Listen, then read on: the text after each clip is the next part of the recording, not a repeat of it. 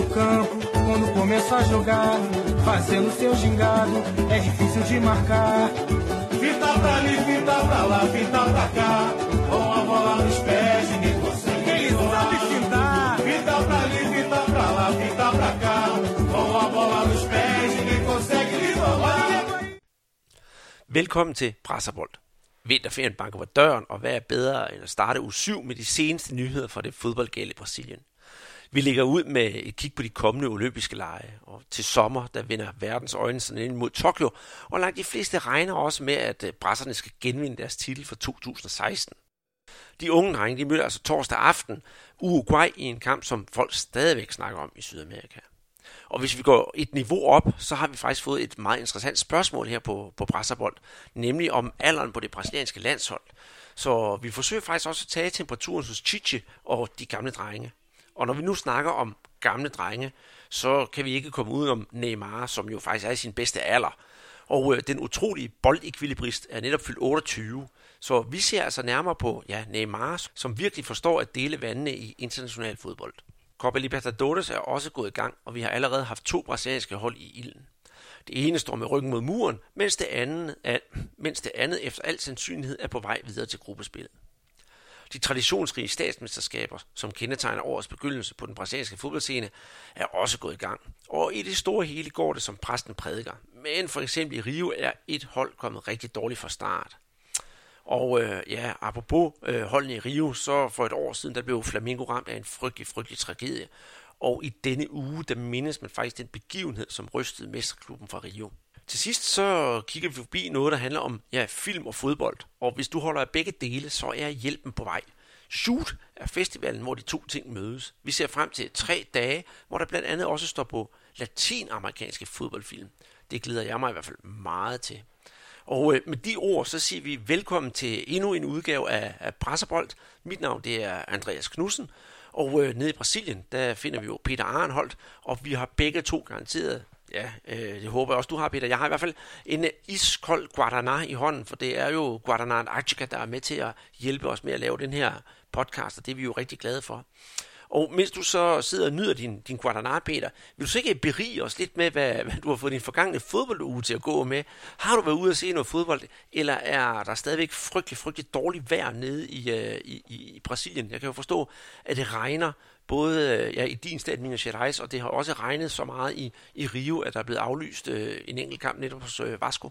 Ja, det er voldsomt regn, som vi har været udsat for i lang tid nu, og vi snakker lidt om, at vi bruger jo Uber hernede meget til kørsel, ikke? Og nu tænker vi på at lancere noget, der hedder Uber Barco, altså Uber båd, fordi at vejene er faktisk ved at omdanne sig til sådan et mindre Venedig, og det er selvfølgelig rigtigt uheldigt, og der er mange familier, der er blevet ramt, og masser af folk, tror det er omkring 40 mennesker, der har mistet livet, og en masse, der er husvilde. Så man skal selvfølgelig tænke sig om, hvis man skal til fodbold, og jeg har tænkt mig om, så jeg har ikke været ude at se noget. Jeg har taget den sikre og set en masse kampe herhjemme på skærmen, eller på PC'en. Globus Sport, det er så heldigt, at man kan gå ind på deres side, i hvert fald hvis man bor i Brasilien, og så kan man streame nogle af de kampe, som der bliver spillet rundt om i Brasilien. Der bliver spillet rigtig mange kampe for tiden. Så jeg så faktisk en duel mellem Caicas gamle klub Goiás og så deres ærkerivaler fra Villanova, ikke? Og det er så delstatsmesterskabet i Goiânia, så det fik jeg lidt tid til at gå med. Og det er altid sjovt at se, hvad der sker her, ikke? Det er jo sådan, altså vi er jo vant til at snakke meget serie, ikke, hvor det kun er 20 hold, som er med, ikke? Og lige i øjeblikket, der er der jo altså 20 turneringer, der er i gang, mindst. Og der er jo sådan noget, der hedder 10-12 hold med i hver af dem. Jamen, nogle af dem er jo 16 hold med, ikke? Så der er lige pludselig en masse nye hold, der popper op. Og det er jo også sindssygt interessant, men man skal godt nok også holde tungen lige i munden. Men sådan har du det vel også? Jo, det har jeg da, og jeg har haft fornøjelsen af at se nogle fodboldkampe, som jeg slet ikke regnede med egentlig, jeg skulle se. For nogle gange så tænder jeg altså også bare for de der brasilianske sportskanaler, og så kører de. Og så får man jo nogle gode oplevelser en gang imellem. Jeg har for eksempel set noget fra det nordøstbrasilianske mesterskab, hvor vi i Pernambuco, hvor jeg set Náutico spille fodbold mod nogen, der hedder Academia Vitória. Det var en underholdende kamp, hvor Náutico de vandt 2-1. Og i det hele taget, ud over de sædvanlige kampe, jeg selvfølgelig også følge med i Flamengo og hvad der sker i Rio, så synes jeg, det er meget hyggeligt at komme sådan lidt ud over kanten. Nu når vi normalt, selvfølgelig, vi disser jo meget de her statsturneringer, men vi skal også prøve at omfavne det. Og der synes jeg, det er godt, man får lov til at se noget fodbold, som man ellers ikke havde forventet at se. Ja, det er afgjort, ikke? Og også oven i potten, så er der jo faktisk også Copa do Brasil, altså den brasilianske pokalturnering, der er i gang her med første runde. Og der er det så lidt specielt, ikke? Det er ikke jo specielt, men det er de små hold, der tager imod de store hold, og den eneste måde, som man får afgjort de der kampe, det er faktisk for de små holds vedkommende, de skal vinde derhjemme. Hvis de spiller uafgjort hjemme, så er det faktisk det store hold, der går videre. Så det er sådan lidt speciel ordning. Altså der havde der foretrukket, at man bare sagde, okay, hvis det står 0-0 efter almindelig spilletid, så går vi altså direkte til straffespark. Men sådan er det ikke her. Der har vi da så set nogle af de store hold, blandt andet Botafogo, der spillede ude mod et mindre hold. De gik jo så videre ved at spille 1-1. Det synes jeg et eller andet sted ikke er helt fair. Så må man da hellere tage afgørelsen op fra straffesparksplet. Men det er sådan nogle af de der lidt sjove regler. Vi snakker også om det sidste, Andreas, med altså nogle finurligheder, der bliver lavet nede i Brasilien, og de er jo sådan forskellige fra stat til stat, men det her, det er altså pokalturnering, hvor der er nogle forskellige nye regler fra runde til runde, ikke? Så lidt synd, at vi egentlig skal sige farvel til nogle af de små stater, små hold, når de egentlig havde gjort det fornuftigt og spillet lige op med et hold fra bedste række, så hvorfor ikke få en rigtig drama til allersidst? Jamen, jeg er fuldstændig enig, og nu nævner du den der Botafogo-kamp, en anden, det var Operário, som jo også bare et lille bitte hold, som spillede holdet 0, altså spillede 0-0 mod Santa Cruz, og så går Santa Cruz videre. Men sådan er det nu engang. Og nu vi snakker om uafgjorte kampe, Peter, så ligger det jo pænt bolden op til det første store emne, som vi skal have hul på i den her podcast, nemlig det brasilianske OL-landshold. For et gammelt målheld, det siger jo, at dårlige generalprøver giver en god premiere. Og i det her finalespil, som man nu er begyndt at spille for som kvalifikation til OL, der har Brasilien jo, de har ikke vundet, men de har sådan set heller ikke tabt. De spillede 2 uafgjorte kampe, både 1-1 mod Colombia, og nu så 1-1 mod Uruguay. Og hvis vi nu tager sidstnævnte kamp op, så har du jo, i hvert fald inde på vores Facebook-side, skrevet lidt om det, og når man sidder og kigger på den video derinde, så kan man godt se, at det var faktisk et selvmål af den uruguayanske målmand, der virkelig på meget, meget underlig vis forfumlede bolden ind i mål. Men det var jo bestemt ikke prangende fodbold, vi så for det brasilianske landshold. Er det sådan lige lidt gummiben her i kan man sige, den 11. time indtil OL? Fordi det eneste, de skal nu, det er kun, og det er jo også svært nok måske, at spille uafgjort mod Argentina, så er tingene klaret. Men hvad synes du? Ej, de skal faktisk vinde, Andreas, fordi at, sådan som stillingen er nu, så Argentina har 6 point efter 2 runder. Brasilien har 2 point, og så ligger Uruguay og Colombia med 1 point i hver. Og hvis Colombia eller Uruguay vinder deres indbyrdes opgør der, så er de jo oppe på 4 point, og så er en uafgjort ikke nok for Brasilien. Men det bliver jo noget halvspændende noget, ikke? Fordi at, de har jo startet rigtig godt, Brasilien. Der var jo sådan en indledende puljespil, hvor der var 5 hold i hver pulje, og der vandt Brasilien alle 4 kampe, men der var sådan nogle tegn på, at forsvarsspillet ikke var, som det skulle være. Det så vi mod Paraguay, hvor de vinder brasserne med 5-3. Og så kommer der den første kamp der mod Colombia i finalespillet, hvor de kommer bagud og viser god moral, kommer op igen. Og så om de ikke gør det samme her igen mod Uruguay, som de vandt 3-1 over i det indledende puljespil. Men der er snedet så sådan en usikkerhed ind, ikke? Det så vi også, da kampen startede. Der var, en fejlaflevering fra Jago efter 1 minut, som giver en kæmpe chance til Uruguay, ikke? Og så Bruno Fuchs, deres midtstopper, han laver også en tåbelig aflevering efter et kvarter, hvor det også sker en fridøber. Men der slap de fra at slippe et mål ind, men det kom så efter 34 minutter, hvor der bliver trykket af ude fra 20 meter. Den snitter så en fod på vej ind mod målet, men den er altså inden for den store Ivans vingefang, og på en anden måde, så får han alligevel fumlet den ind over målstregen. 5 minutter senere går det jo hverken værre eller bedre, at Pedrinho, han prøver at hætte bolden i mål, og den uruguayanske målmand, han kaster sig rigtig ned og redder bolden, tror man da. Men nogen har, i hvert fald inden kampen, siger jeg her i Sprøjbeter, smurt hans handsker ind i sæbe. For mage til målmandsdrop skal man da lede længe efter. Han får på mærkværdigste vis fumlet bolden ind bag stregen, og ligner et stort spørgsmålstegn bagefter, når dommeren jo så fløjter til mål. Men til alle held for Brasilien, så får de jo 1-1 på det her resultat, og får jo hentet et enkelt point. Er den uruguayanske målmand så blevet gjort super meget til grin i Brasilien i dag, fordi det må man jo sige, at det er jo et drop, som man nok vil huske resten af sit liv.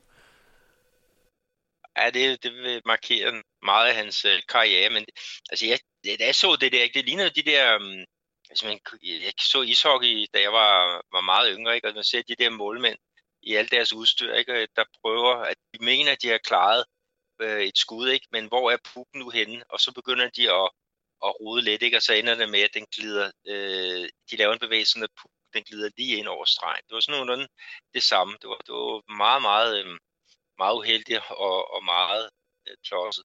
Men han gjorde det godt i anden halvleg, må man så sige, hvor han har et fantomredning på et hovedstød fra Mateus Cunha, som blev målscorer i den kamp mod Colombia, ikke? Og så må vi sige Ivan, som jo heller ikke så godt ud ved det uruguayanske mål.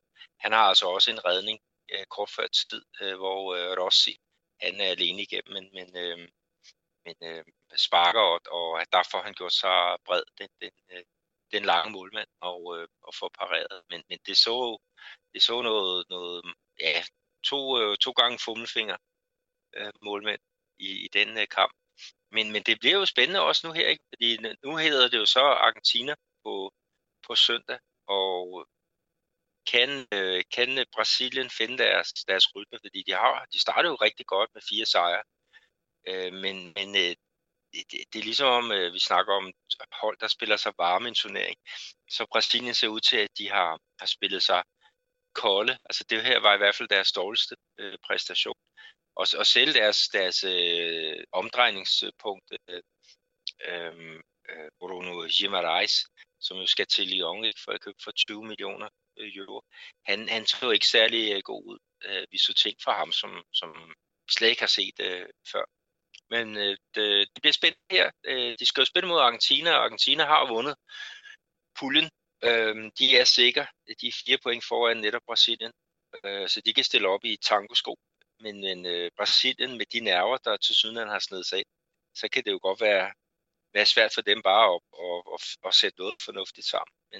Men forhåbentlig får de fokus igen og finder tilbage til de gamle takter, fordi så kan de sgu godt vinde den kamp, og det skal de jo også. Og Brasilien uden Brasilien, ikke at have et brasiliansk hold med ved OL, det vil da være pokkersærligt. Ja, og så når de endda er mestre, at de kan få lov til at komme med. Og det bliver jo, som siger Argentina, det kan godt være, de har gået videre, Peter, men det er Brasilien og Argentina. Argentina ligger sig jo ikke ned, fordi Brasilien kommer på besøg. Så det skal nok blive super, super spændende. Jeg glæder mig i hvert fald, og så er jeg ked af, at jeg kom til at sige, at de kunne nøjes med at spille uafgjort. Det var måske lige super optimisten, der kom op i mig her, da vi startede ud. Men vi skal nok følge op på sagen efter vinterferien, hvordan det så er gået, og forhåbentlig kan vi kippe med det brasilianske flag. Og nu vi så... Men du kan jo godt have ret i, at uafgjort er nok, fordi at Uruguay og Colombia, de skal jo spille den første kamp her på søndag spiller de uafgjort, så er de jo begge op på 2 point, ligesom Brasilien, og så er 1 point jo rigtigt. Så er det nok, men må ikke, at der findes en vinder i den første af de 2 kampe. Det tror jeg i hvert fald.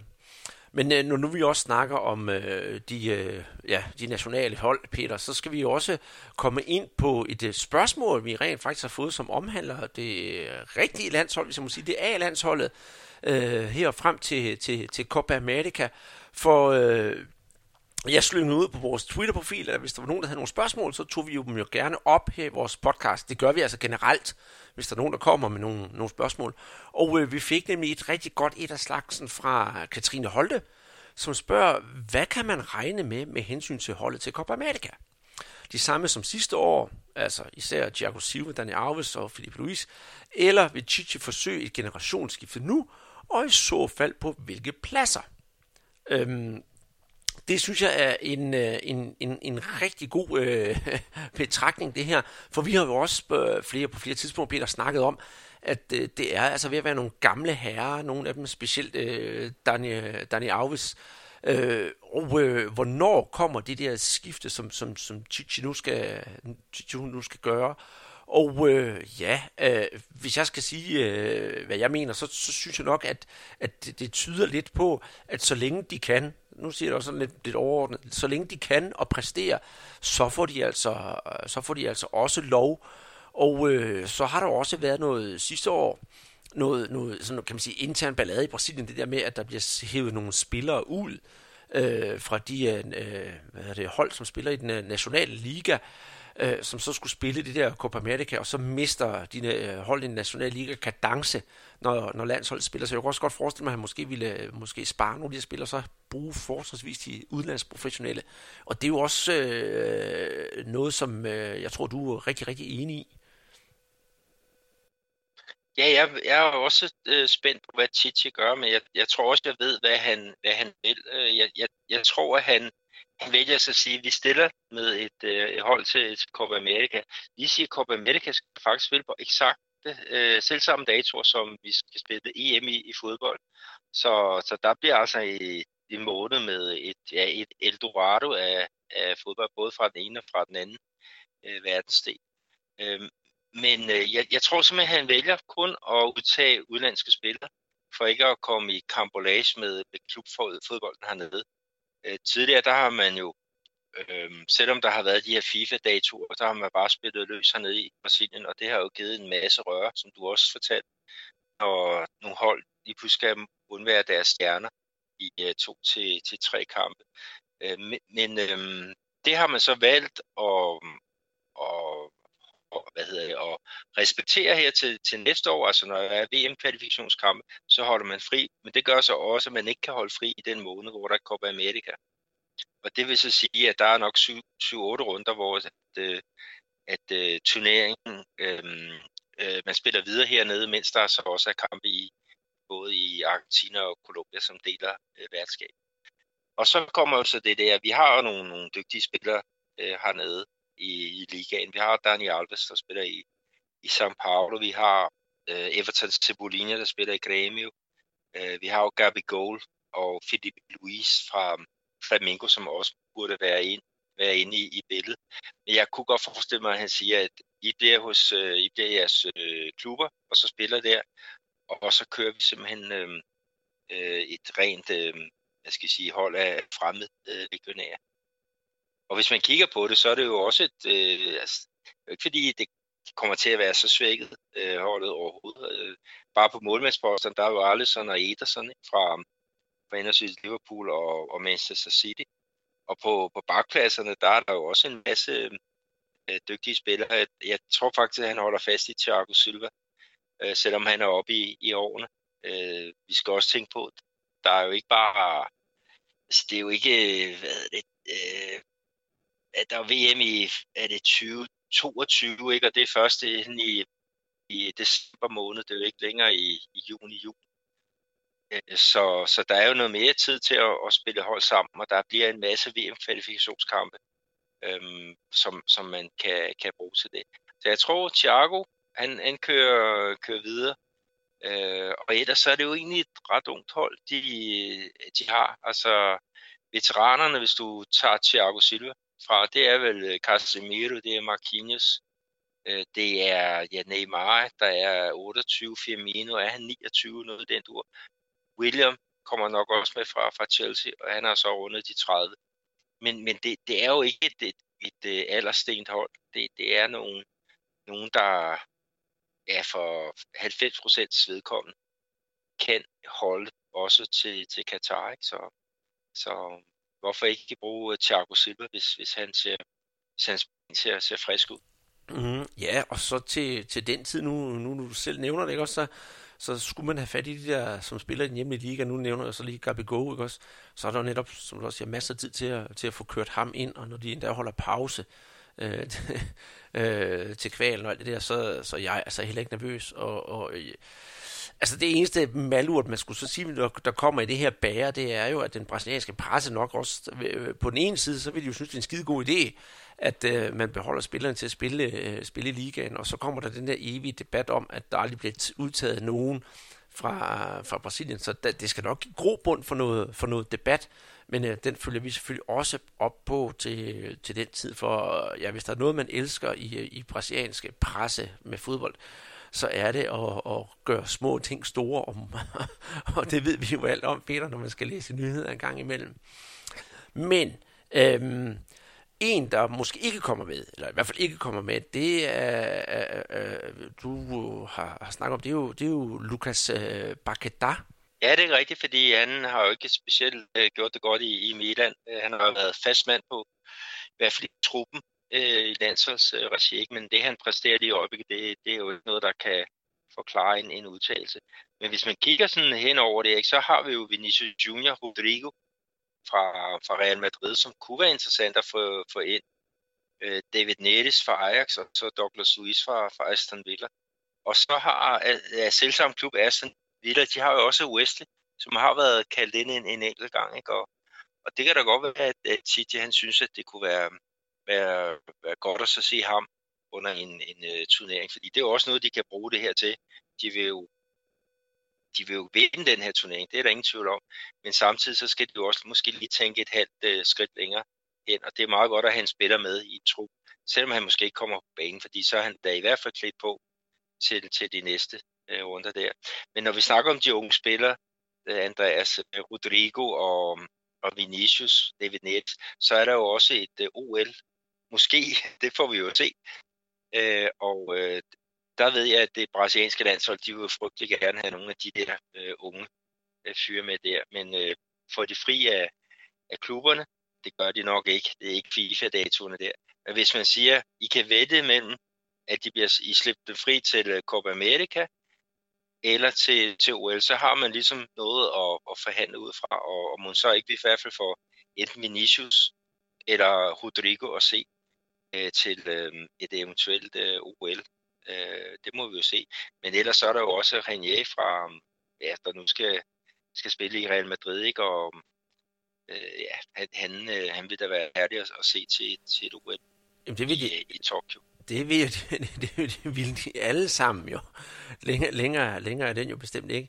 Men altså, ja, det håber jeg, at er svar nok til dig, Katrine, også til jer andre derude, fordi jeg synes, det var et super, super godt spørgsmål. Men her, inden vi går videre i programmet, så skal vi altså også lige nævne, at der er blevet offentliggjort, at der skal spilles et par testkampe for det brasilianske landshold, og de skal altså spilles i USA, givetvis i Miami.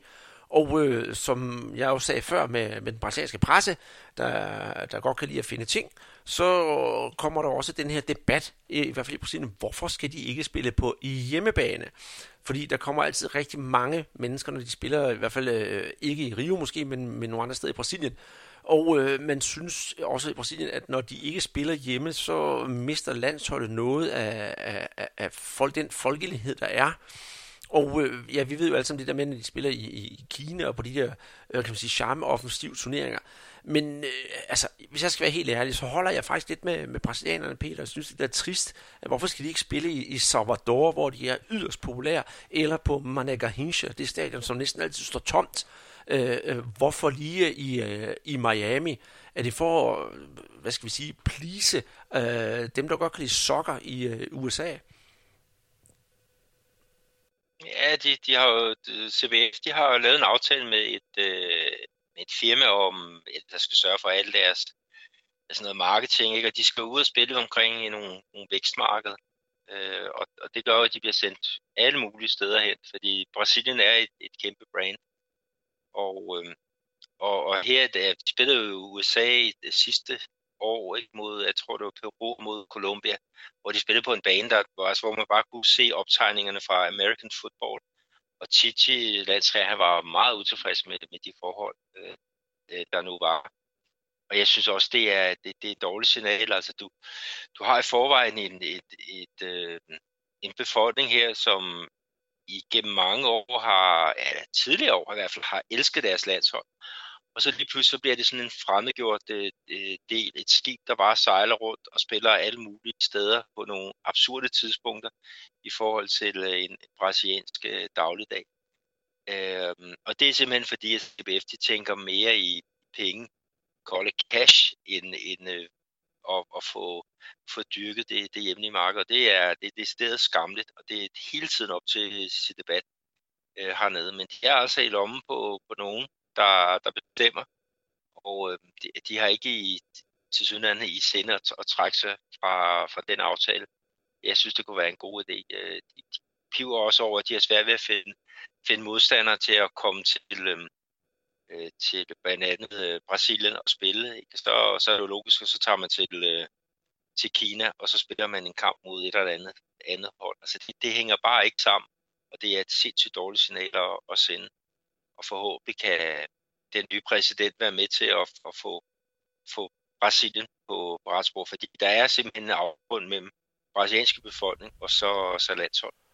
Det er der, og jeg synes også, det er dødhamrende irriterende, fordi det selvfølgelig er jeg da glad for, hvis Brasilien kommer til Europa, så skal der nok også se det, hvis det er muligt, og de får selvfølgelig også relativt fuldt hus, men den der folkelighed, det er netop lige præcis det holdet mangler.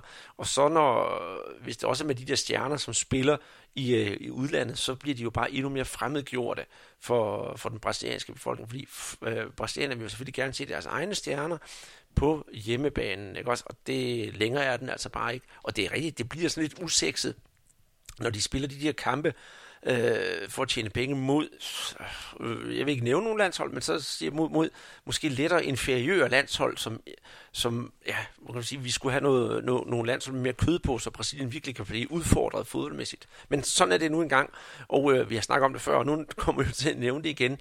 Men inden vi sådan hisser os alt for meget op, Peter, så synes jeg, det er på tide, at vi skal have vores Guaraná. Jeg har allerede drukket min første, så skal vi hente en til, og så sætter jeg altså en skiller på, og så kipper vi lidt med det brasilianske flag og siger tillykke til Neymar. Guaraná Antártica. De Maués para as suas mãos. Bora lá. Efter den her lille pause, så har vi fået fyldt op på vores sodavand, og ja, jeg håber måske, at nogen af jer har sat den her podcast lige også på pause, ved at hente en forfriskning. For nu skal vi altså til at fejre Neymar, Peter. 28 år, og en af verdens mest feterede fodboldspillere, også en fodboldspiller, som virkelig forstår at dele vandene på godt og ondt. Det var i onsdags, han blev 28. Og det er jo ikke nogen hemmelighed, han spiller for Paris Saint-Germain. Men det, der har været sådan mest snak om her, inden vi snakker helt så meget om fødselsdagen, det er jo, at han var i det sådan lidt uheldig episode her i en kamp, da Paris Saint-Germain spillede mod, så vidt jeg husker, Montpellier. Og jeg synes, du skal have lov til at fortælle om episoden, fordi det var også dig, der skrev om det inde på vores Facebook-side. Jo, men han bliver sådan nærmest fanget med bolden ude ved nede ved hjørnefladen, så laver han den der rainbow flick, altså hvor han vipper bolden hen over sig selv og modstanderen. Og det har vi jo sådan set tidligere nogle brasilianere gøre, og det ser fantastisk godt ud, når det lykkes. Men her der kiksede det, og så var det jo så indkast til Paris Saint-Germain. Men inden at indkastet blev taget, så var dommeren lige hen og taget fat i Neymar, så siger det der pjat, det holder du op med.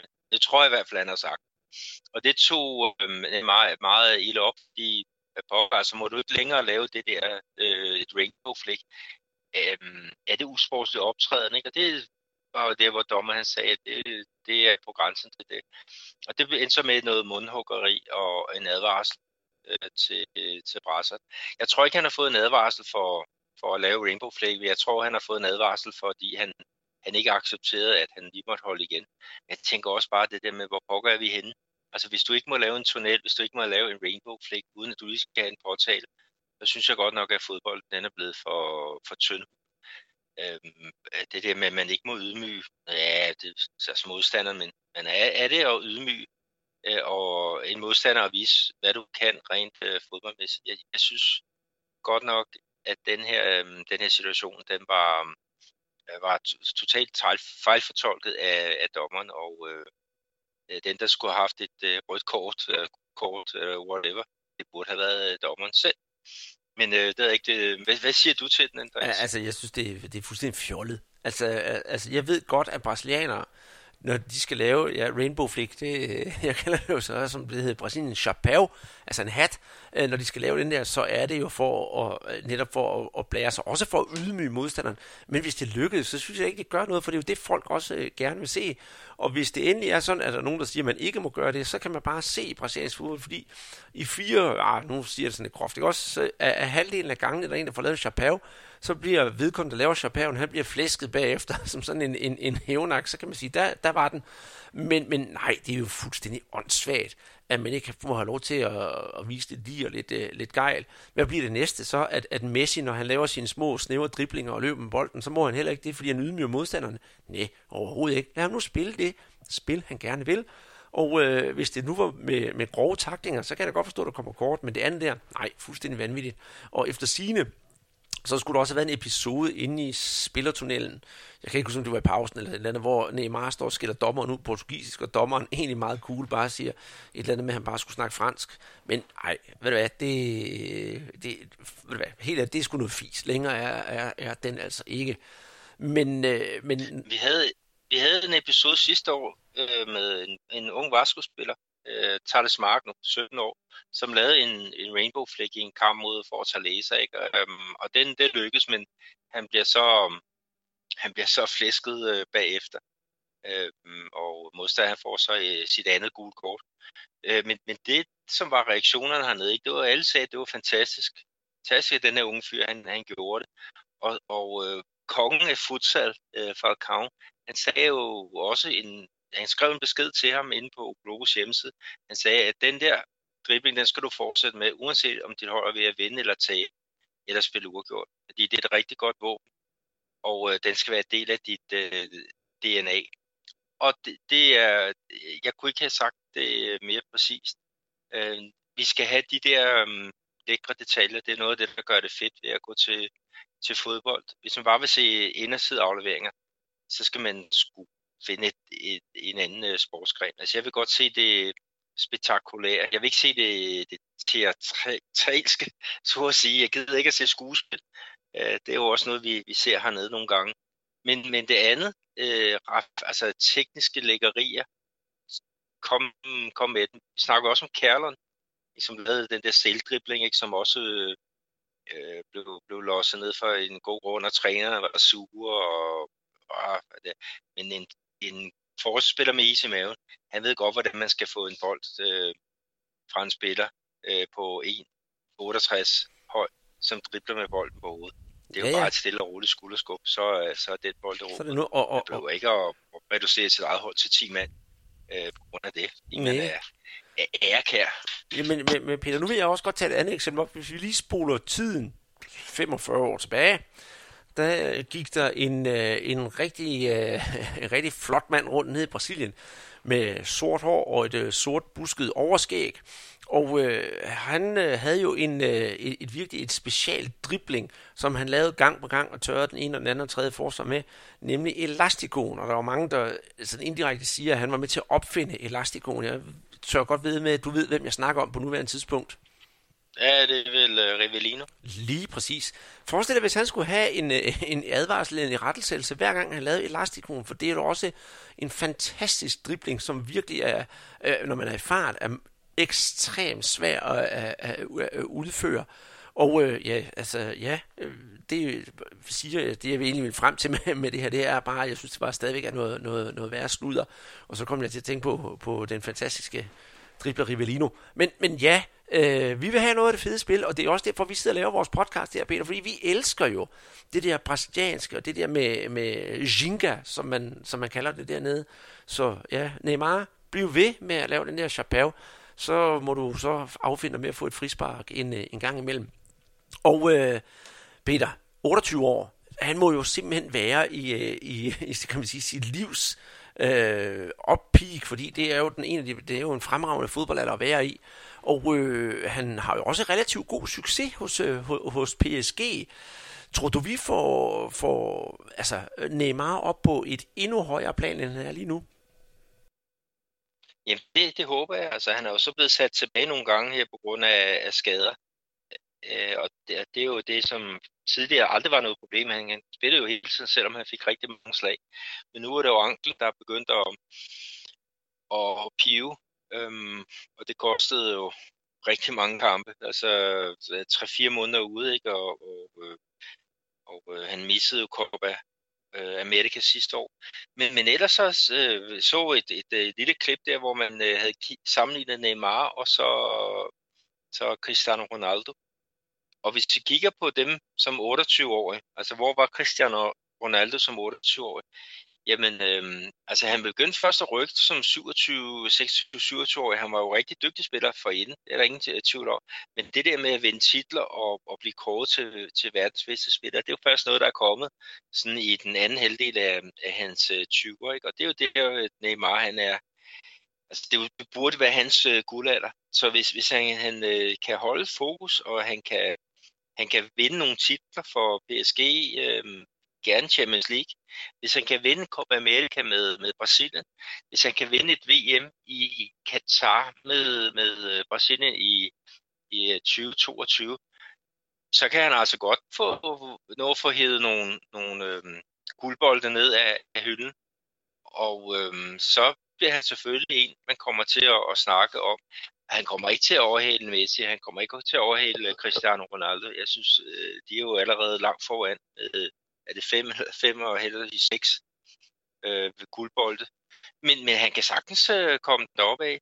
Han skal bare holde sig fri for skader. Og med hans kvaliteter på banen, så skal det sgu nok gå alligevel, selvom folk de gerne vil disse ham og sige, at han er skuespiller og er for meget glamour boy udenfor. Det så vi også med hans fødselsdagsfest, der blev kritiseret.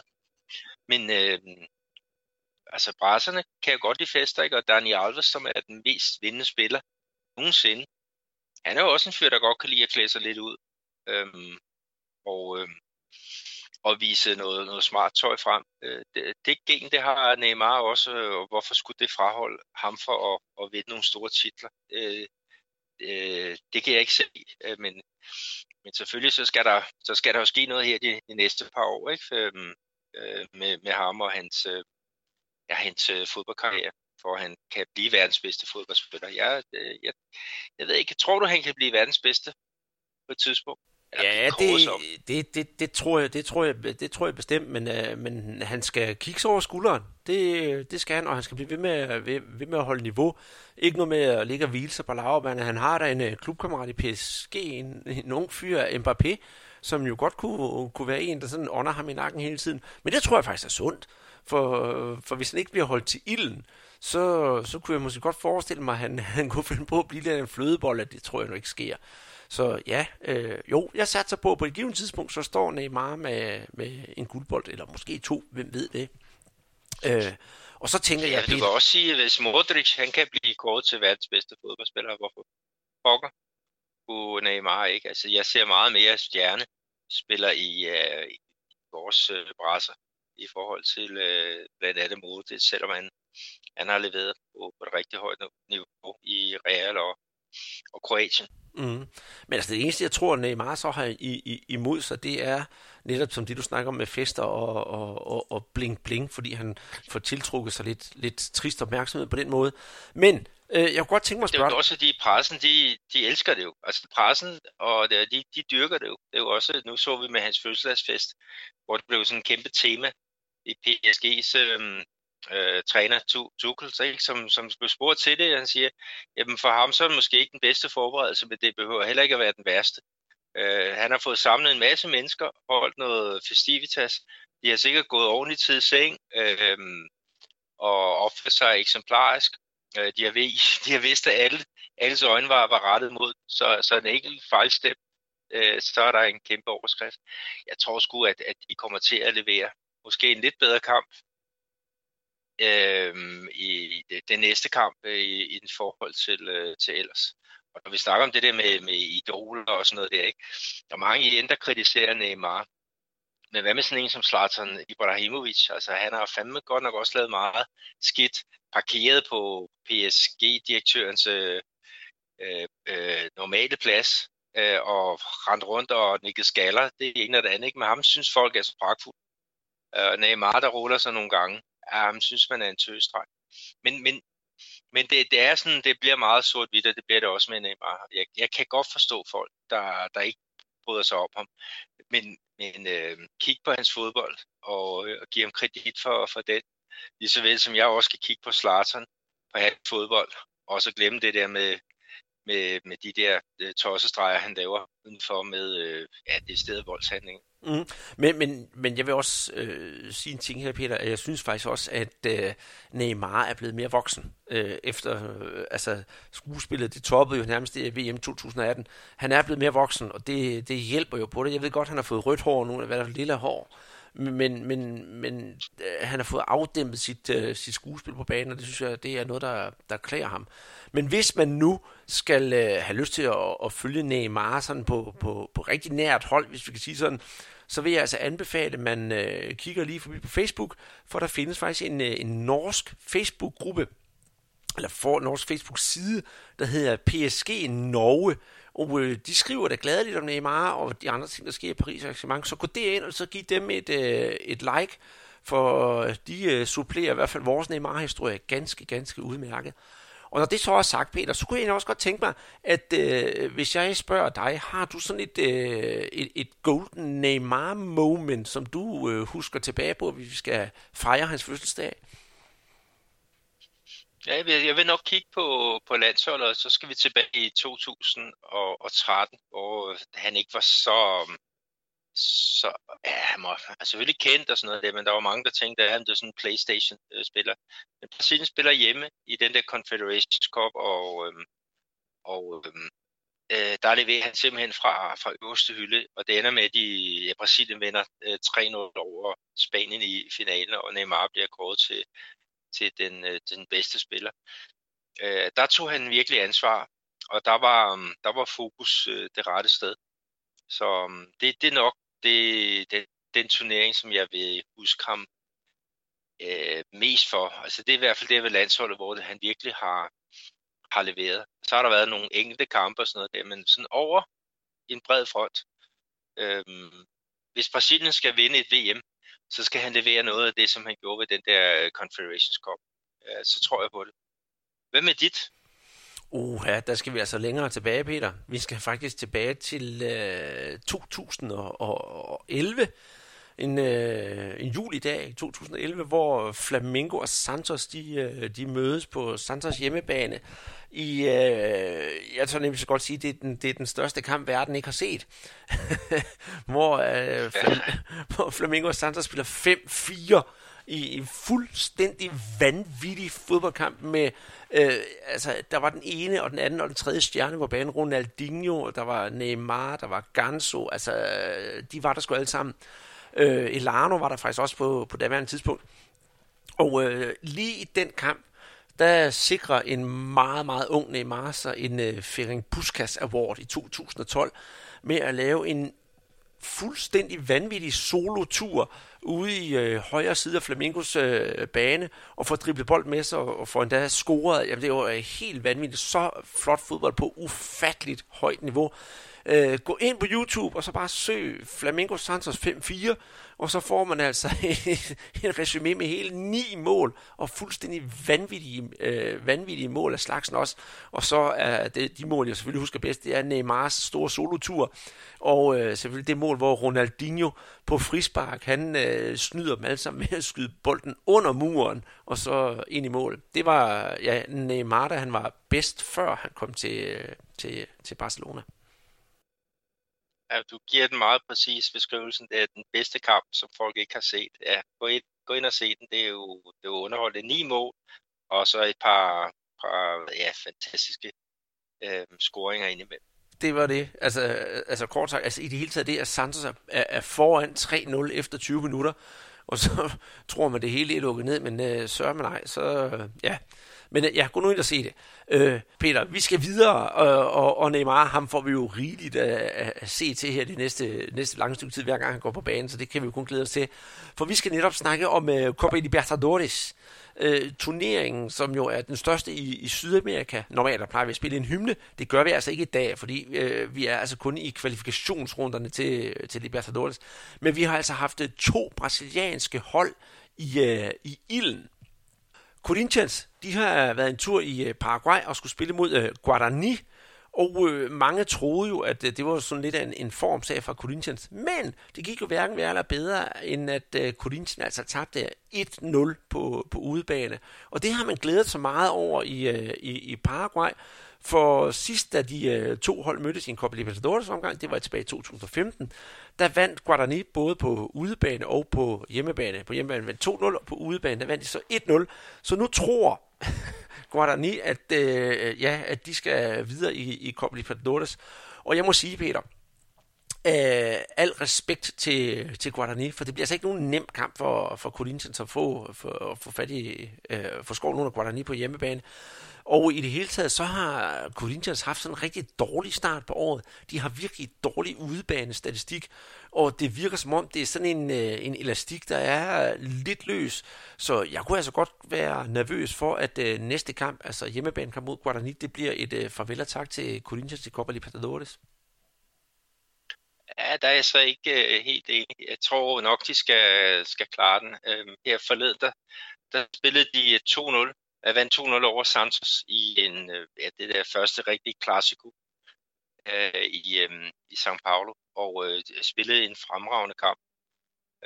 Og det skal de selvfølgelig også gøre mod Guarani. Altså, selvfølgelig kan de risikere at spille 1-1, eller hvis de vinder 2-1, så er det også noget udebanemål, så vil de til São Paulo-klubben ud af turneringen.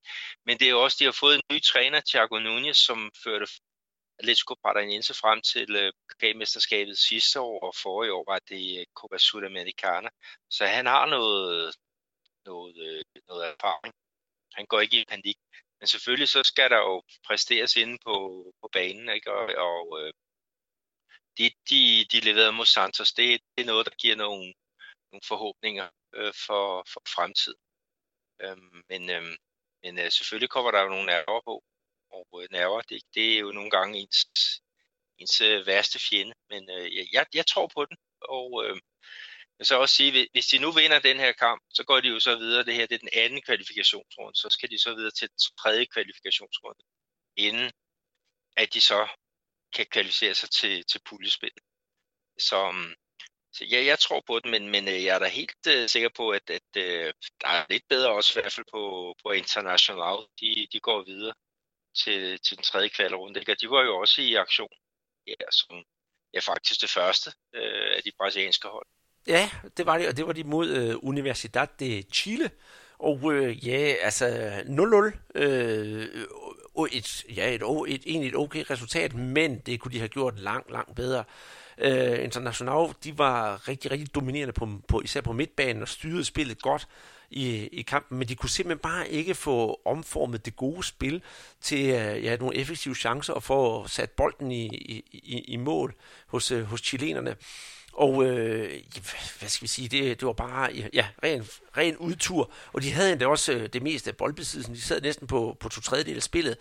Så det var bare en dårlig dag på kontoret, men på hjemmebane, der er jeg altså også sikker på, at der skal de altså nok stemple ind og vise sig som det storhold, som Internacional jo er, fordi de er jo altså kendt for at være et af de helt store hold i Brasilien. De har selvfølgelig været en nedtur ned i Serie B her for et par år siden, men nu er de altså tilbage, og det er altså et af de hold, der, som jeg satser på, kommer rigtig langt i dette års udgave af Copa Libertadores. Ja, jeg tror også på det, ikke? Og når man snakker hvem er den store profil på det hold, ikke? Så er det jo Paulo Guerrero, ikke? Og han er jo garant for mål, den peruvianske landsholdsangriber. Så jeg tror, de nok skal klare den, ikke? Og der er også den anden bonus, er jo, at hvis de ryger videre til puljespillet, så er de jo allerede parret med at skulle spille med Grêmio, så der får vi sådan et Grenau, et Arve i Porto Alegre. Lige såvel som hvis Corinthians går hele vejen til puljespillet, så skal de op mod Palmeiras, så vi får sådan et derby Paulista, ikke? Så der bliver knald på, hvis det lykkes, og det håber vi selvfølgelig på. Vi kan jo så sige, at der er jo allerede 6 hold, der er klar til puljespillet i Copa Libertadores, så det er jo så Flamengo, som jo vandt turneringen sidste år. Så er det Santos, det er Grêmio, det er Palmeiras, det er São Paulo, og så er der Atlético Paranaense, som vandt pokalturneringen, ikke? Og så håber vi selvfølgelig, der kommer de 2 mere med i potten. Men lodtrækning og sådan noget, den er jo allerede foregået, så de ved lige præcis, hvad det er for nogle puljer, de skal ind i. Og der synes jeg allerede nu, jeg vil kippe lidt med flaget, Peter, for gruppe D, hvor vi finder netop São Paulo og River Plate. Det lugter bare af det Copa Libertadores, vi glæder os til. Og bare roligt, I skal nok komme til at høre mere om Copa Libertadores og den herlige Copa Libertadores hymne, for vi går så faktisk og pynser lidt på og lave lidt ekstra Copa Libertadores guf til jer derude. For finalerne, de bliver jo vist på dansk tv, så hvorfor ikke følge turneringen igennem, eller op hele vejen igennem? Det glæder vi os i hvert fald til. Men Peter, nu lægger vi så lige Copa Libertadores på hylden, og så går vi altså lige et par trin ned ad rangstiden, fordi vi skal jo til de regionale mesterskaber, netop turneringen, som vi 2 elsker og havde. Og i Rio, der er alt sådan, kan man sige, næsten same Flamengo, som vi snakkede om sidste uge, hvor jeg påstod, at stjernerne ville komme tilbage drypvis. Det gjorde de også, men det var ligesom vejret i Rio. Det var en ordentlig by, for det var næsten alle sammen, der var tilbage på banen i sidste kamp. Og vi fik sørme også et mål af Gabigol og mod en lille klub, der hedder Resende. Men det trak altså over 50.000 tilskuere, betalende tilskuere på Maracanã. Det synes jeg altså lyder lovende, både for spillet selvfølgelig, også at en, kan vi kalde det, så uinteressant kamp kunne trække så mange tilskuere. Ja, det er jo flot, det er det ikke, men der er fodboldfeber i Flamengo, og også da de spillede mod Fluminense med deres 21 hold var det nærmest, ikke? Så var der jo 47.000 mennesker på Maracanã. Det er jo vildt, ikke? Og det minder sådan lidt om det der med, at Liverpool der spiller en omkamp i FA-koppen hjemme mod Shrewsbury, hvor der også er fuldt kapacitet på stadion for at føre det her U23-hold frem til sejr, og de klarede det så ved at vinde 1-0. Jeg synes, det er fedt, og hvis folk er fan af Liverpool, så tror jeg godt, at de også kunne blive fan af Flamengo, fordi de 2 hold har alligevel meget, jeg ved ikke meget, om de har meget til fælles, men i hvert fald noget med den der fanatisme, den der entusiasme, som der er omkring deres hold, og det med at fylde lægterne og have mange fans, det er i hvert fald nogle af de ting, som begge hold opfylder til fulde. det gør det helt bestemt. Et andet hold, som jeg synes, vi skal nævne i den her regionale turnering i Rio, det er jo dit hold, Peter, Vasco. De er simpelthen, for at sige det mildt, lagt elendigt ud, og har kun fået en enkelt sejr i de 5 kampe, de har spillet. Og jeg har skrevet ned her til dagens anledning, at deres kampagne i år, det minder mere om vejret på San Januario. For 2 gange er det blevet aflyst på grund af dårligt vejr, og sidst var det faktisk sådan et øsende regnvejr. Det så helt frygteligt ud, når man så filmet overfra. Jeg synes, at der var så gode tegn med Vasco sidste år, Peter. Lucien Burgo, han havde fået klubben på ret køl. Alt gik, som det skulle, og så nu skal vi have vasket tavlen ren, og så starter vi på en frisk. Men det er da bestemt ikke frisk, de er startet på økonomiske problemer, og så videre. Er det bare den samme Vasco-sang, vi kommer til at høre igen i år, som vi gjorde til sidste år? Jeg håber det i hvert fald ikke.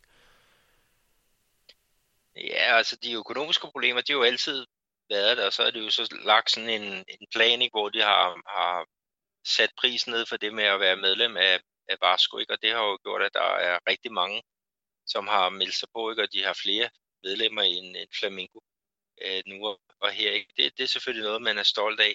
Man må desværre sige farvel til Luxemburgo, som er en træner, som fik skubbet alt det der med de økonomiske problemer sådan lidt ikke i baghovedet, men han fik skubbet det væk fra spillernes opmærksomhed, og så fik han til at fokusere. Han blev så hentet til Palmeiras, og det kan man godt forstå, og så hentede de Abel Braga, som har lavet et godt stykke arbejde i nogle af de klubber, han har været i Internacional, som han førte frem til VM-titlen, så hudt jeg væsker.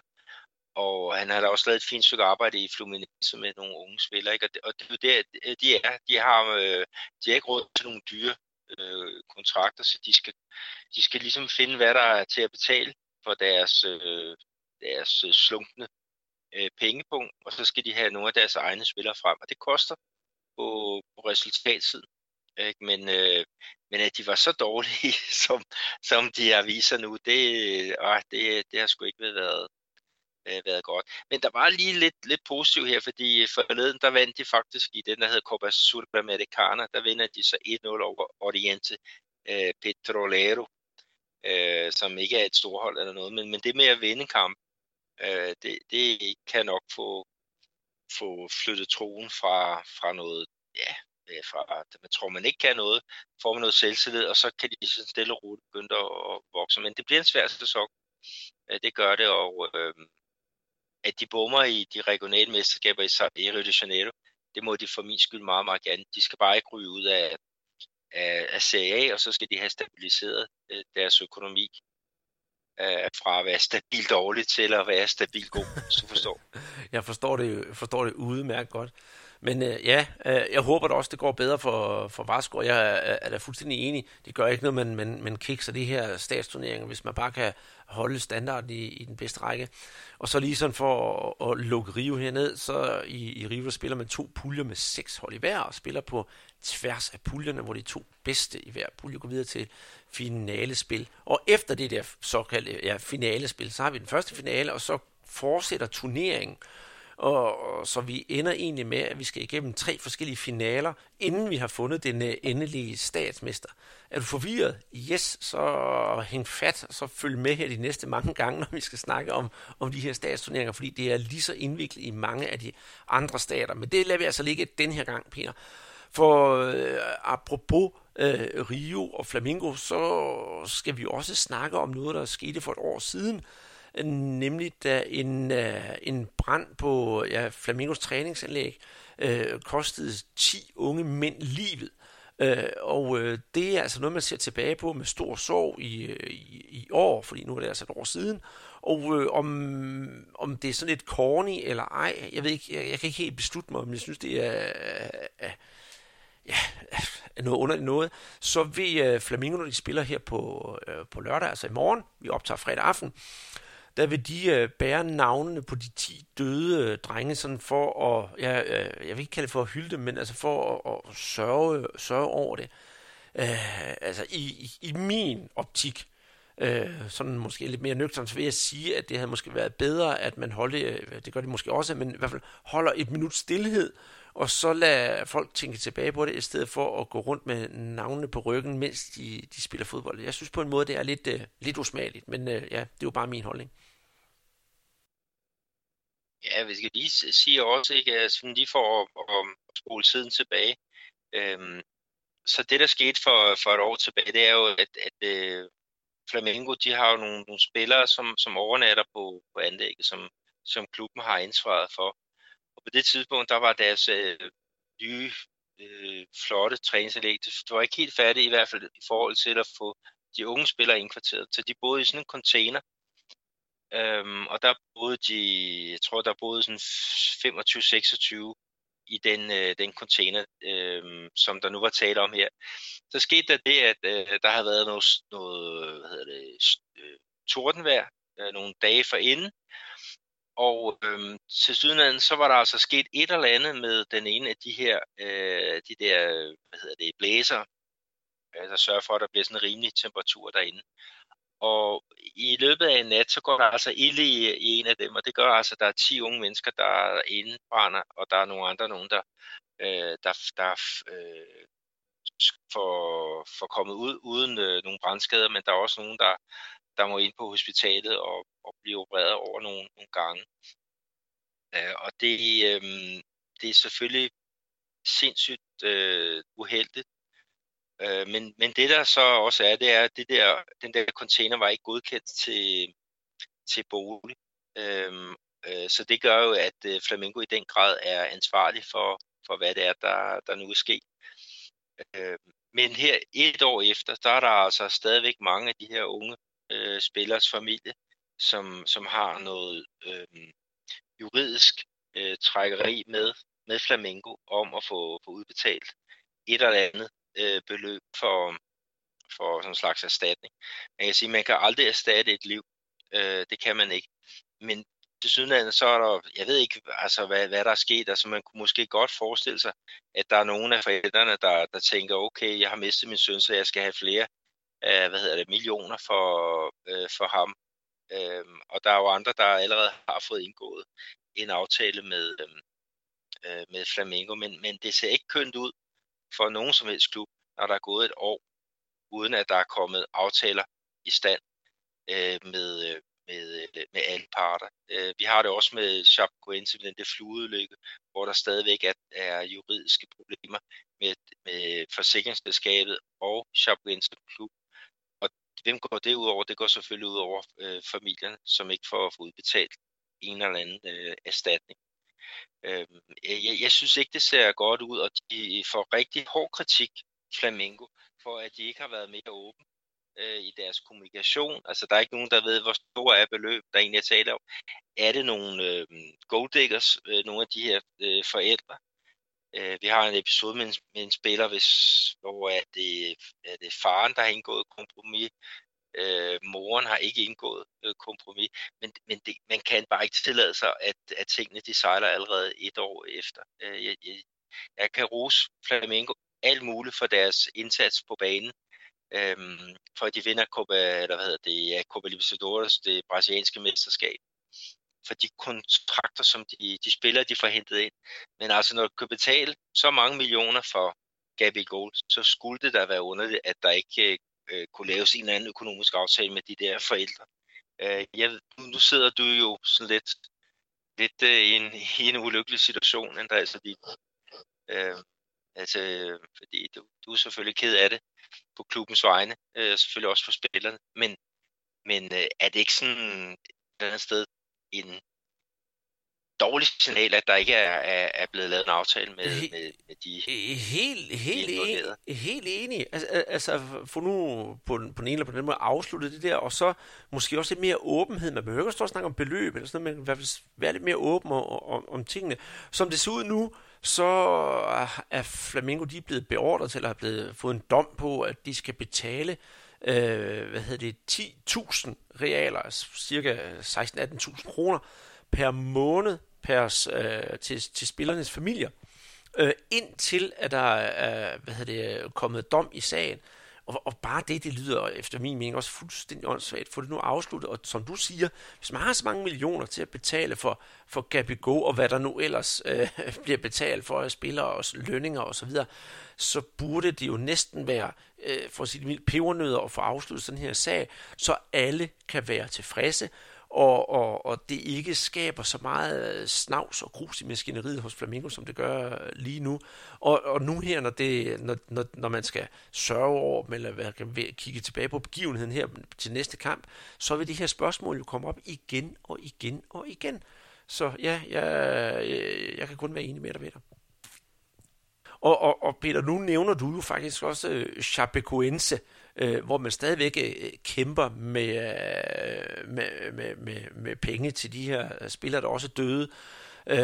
Så var der jo faktisk på den filmfestival, der hed Shoot sidste år, netop en film, der omhandler ulykken i Chapecoense nemlig, og hvordan de her familier og klubben kæmper for at komme på ret køl igen. En fantastisk film, som jeg kun kan anbefale, man ser. Den hedder Nosser Chapa. Hvor den findes henne, det ved jeg faktisk ikke. Jeg ved, der findes en, der er sådan, minder lidt om det inde på Netflix, og den kan jeg også godt anbefale, man ser. Og apropos Shoot-filmfestivalen, Peter, så er den der jo også i år, her i 2020, og det er fra den 5. til den 8. marts, så vidt jeg husker, i Husets Biograf i København.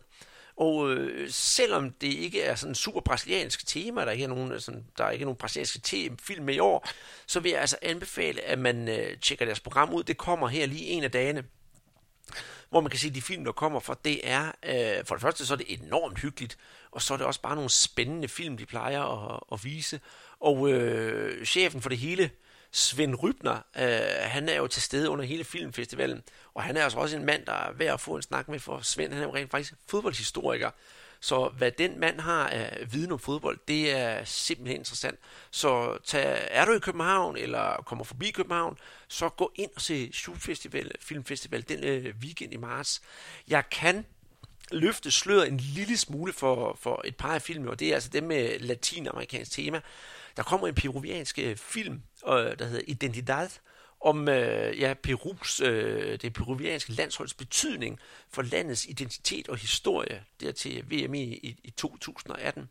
Den kunne jeg altså godt finde på at se. Det er et meget, meget interessant emne, både det der, at man har fodbold en lille smule, og selvfølgelig også politik.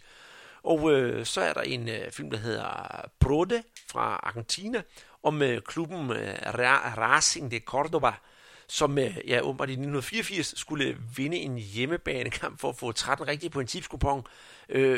Det lyder lidt underligt, og jeg kender altså ikke ret meget til filmen, men det tror jeg også, jeg vil se. Og så er der også en, der hedder Mañas la Peculia fra Uruguay, om Peñarols passionerede tilhængere. Og det alene de tre film, Peter, det har altså fået mig til at rykke teltpælene op her fra det kronjyske, og så smutter jeg altså en tur til København og ser film den weekend.